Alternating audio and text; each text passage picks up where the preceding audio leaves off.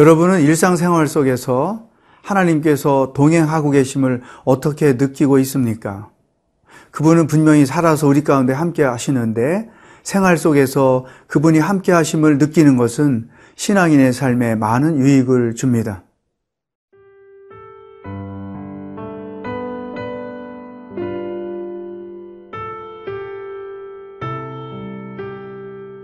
누가복음 24장 13절에서 27절 말씀입니다.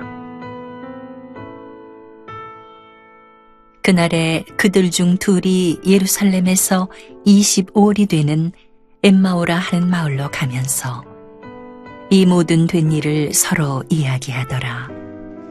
그들이 서로 이야기하며 문의할 때에 예수께서 가까이 이르러 그들과 동행하시나 그들의 눈이 가리어져서 그인 줄 알아보지 못하거늘 예수께서 이르시되 너희가 길 가면서 서로 주고받고 하는 이야기가 무엇이냐 하시니 두 사람이 슬픈 빛을 띠고 머물러 서더라. 그 한 사람인 글로바라 하는 자가 대답하여 이르되 당신이 예루살렘에 체류하면서도 요즘 거기서 된 일을 혼자만 알지 못하느냐 이르시되 무슨 일이냐? 이르되 나사렛 예수의 일이니 그는 하나님과 모든 백성 앞에서 말과 일에 능하신 선지자이거늘 우리 대제사장들과 관리들이 사형 판결에 넘겨주어 십자가에 못 박았느니라. 우리는 이 사람이 이스라엘을 속량할 자라고 바랐노라. 이뿐 아니라 이 일이 일어난 지가 사흘째요 또한 우리 중에 어떤 여자들이 우리로 놀라게 하였으니 이는 그들이 새벽에 무덤에 갔다가 그의 시체는 보지 못하고 와서 그가 살아나셨다 하는 천사들의 나타남을 보았다 함이라. 또 우리와 함께 한 자 중에 두어 사람이 무덤에 가 과연 여자들이 말한 바와 같음을 보았으나 예수는 보지 못하였느니라 하거늘 이르시되 미련하고 선지자들이 말한 모든 것을 마음에 더디 믿는 자들이여 그리스도가 이런 고난을 받고 자기의 영광에 들어가야 할 것이 아니냐 하시고 이에 모세와 모든 선지자의 글로 시작하여 모든 성경에 쓴 바 자기에 관한 것을 자세히 설명하시니라. 오늘은 예수님께서 부활하신 이후에 엠마오로 내려가시다가 만난 제자들과의 이야기를 통해서 하나님이 우리에게 주시는 말씀을 묵상하려고 합니다.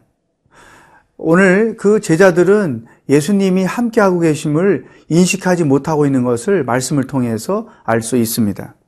15절, 16절, 그들이 서로 이야기하며 문의할 때 예수께서 가까이 이르러 그들과 동행하시나 그들의 눈이 가려워져서 그인 줄 알아보지 못하거늘 우리가 상식적으로 이해하기 굉장히 어렵죠? 예수님이 함께 계신데 예수님을 알아보지 못했다. 뭐 예수님이 사랑과 영원이라는 영화처럼 보이지 않는 존재로 거기 계셨을까? 절대 그것은 아닌데 왜 이 제자는 자기들이 예수님과 함께하고 있음을 인식하지 못했을까? 아, 제가 볼 때 몇 가지 이유를 추적해 볼 수 있어요. 하나는 어, 예수님이 죽으셨다가 부활하실 것이라는 것을 상상하지 않은 거죠. 물론 믿음이 없었죠. 그러니까 아 죽으신 예수님이 선생님이 우리에게 언제 나타날까 전혀 어, 인식을 안 했죠. 그런데 나타나니까 예수님이라고 하는 것을 몰라볼 수도 있었던 것이죠. 또 하나는 아마 영의 눈이 멀어 있을 것이다. 그래서 예수님이 함께 하고 계심을 모르고 그분과 대화하는 웃지 못할 이런 일이 일어나게 된 것이죠. 여러분, 예수님의 또 다른 이름은 임마누엘이죠. 하나님이 우리와 함께 하시다. God with us. 이런 표현이잖아요. 우리가 예수님을 믿고 구원을 얻으면 예수님은 우리 마음을 당신의 거처로 삼으셔요. 그래서 우리와 함께 사세요. 예수님이 승천하실 때 제자들에게 볼지어다 내가 세상 끝날까지 너희와 함께 있으리라. 이렇게 말씀하셨는데 제자들은 그것을 이해 못했어요. 왜냐하면 떠나시면서 끝까지 함께 있겠다. 말이 안 맞잖아요.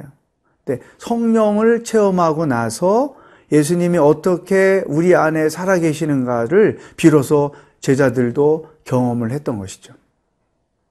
우리는 예수 믿고 구원을 얻은 그 순간부터 그분과 동행하며 사람, 살죠.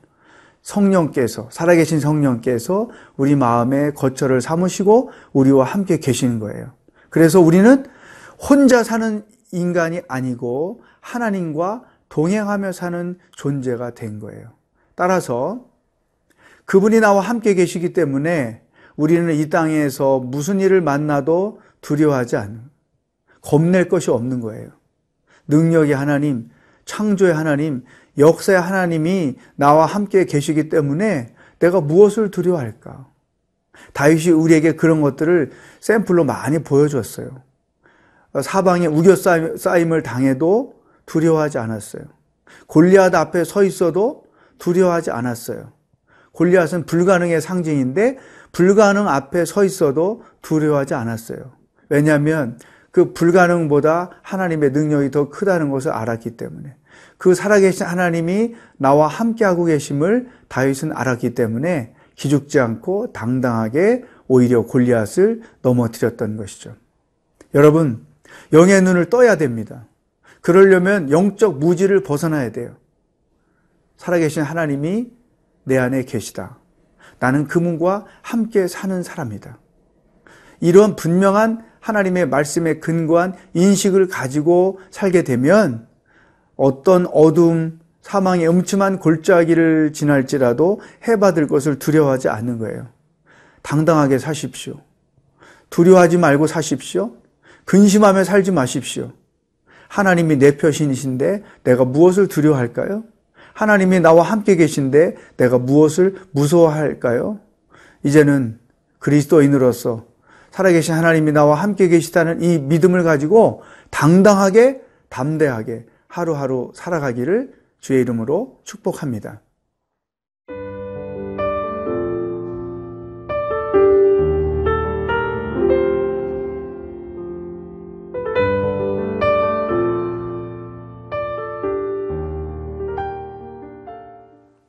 이 엠마오로 내려가는 제자는 예수님이 자기들과 함께 하고 계심에도 불구하고 그 예수님을 인식하지 못했기 때문에 17절에 두 사람이 슬픈 빛을 띠고 머물러 서더라. 이렇게 설명했어요.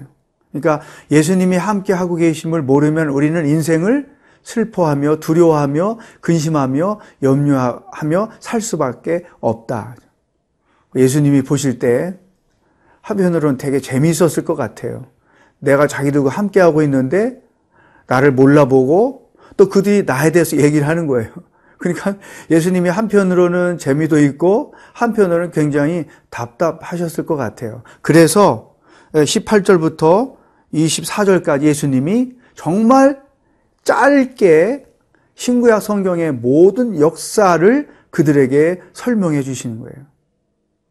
어, 메시아에 대한 말씀, 구약에 예언되어 있는 예수님에 대한 말씀, 그리고 예수님이 하셨던 십자가 부활에 대한 말씀, 그리고 어, 그 새벽에 무덤을 찾아갔다가 빈 무덤을 보고 왔다는 얘기. 그러니까 소문 소문 들은 얘기를 하지 또 예수님은 그들에게 설명을 해주시 이런 웃지 못할 대화가 이 사람들과 예수님 사이에 이루어졌어요. 자 그런데 우리가 주목해야 될 오늘의 두 번째 말씀이 여기에 담겨 있어요. 25절, 26절.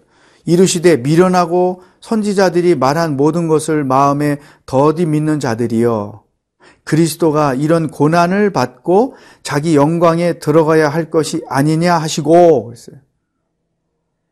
자, 소문을 다 듣고 나서 설명을 하시다가 이런 결론을 말씀하신 거예요. 그리스도가 고난을 받고 영광에 들어가야 할 것이 아니냐. 여러분, 고난을 받고 영광에 들어간다. 십자가를 잘 져야 부활을 경험한다. 이것이 우리 신앙의 핵심이에요. 우리는 인생을 살면서 다양한 고난을 겪지요.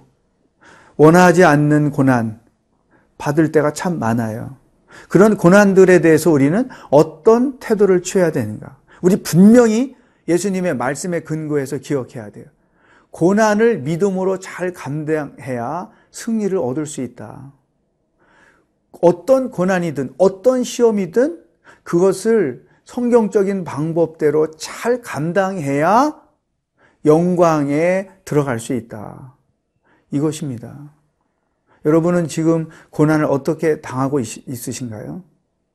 뭐 작든 크든 어떤 내용이든 상관없이 나는 지금 내가 당하고 있는 고난을 성경적으로 감당하고 있는가?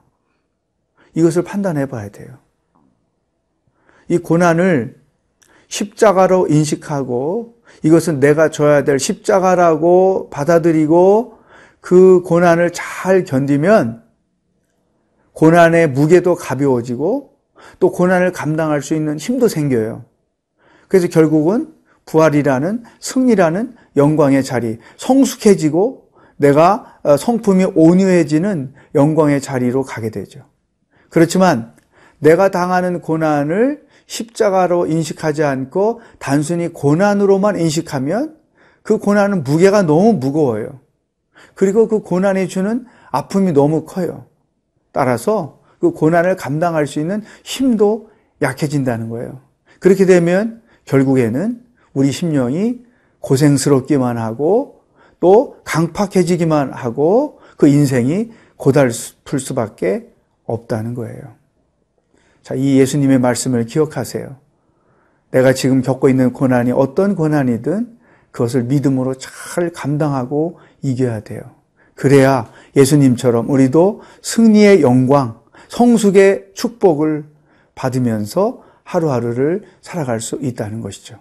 자, 오늘 이 말씀 가지고 여러분이 당하고 있는 고난을 한 번 더 되새기면서 믿음의 방법으로 그 고난을 이기며 나가는 하루가 될 수 있기를 주의 이름으로 축복합니다.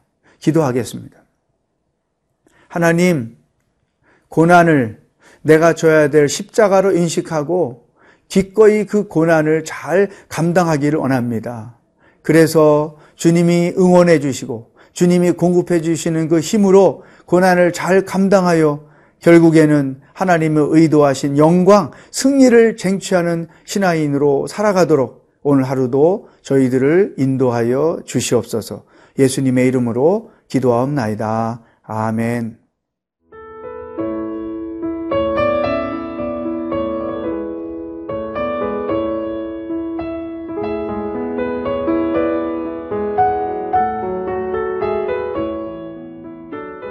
프로그램은 시청자 여러분의 소중한 후원으로 제작됩니다.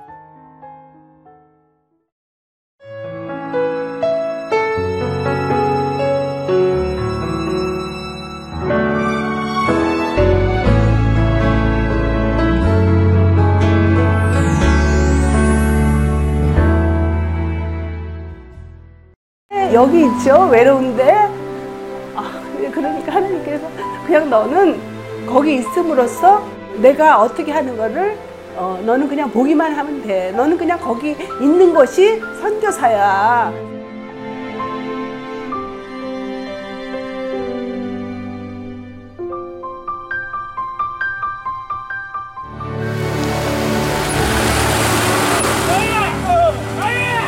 이 6개월을 그냥 손꼽아 기다리면서 이 산골까지 올까 했는데 드림 컴츄르다.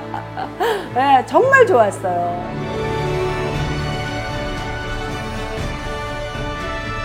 용기 얻고 또 위로되고 정말 선교사들한테 빵과 같은 거 정말 없어서는 안 되는 함께 가는 선교사들이 일- 이런 외지에 있다 보면 선교사 부인들이 굉장히 그 정신적인 문제가 많이 생기는데 그런 부분을 CGN TV가 완전히 해결을 해줬어요. 이 CGN TV도 사실 크게 저에게 동력자가 돼준 거예요. 온 세상을 위한 복음의 통로 세상을 섬기는 방송 CGN TV 감사합니다. 감사합니다. 사랑합니다. 사랑합니다.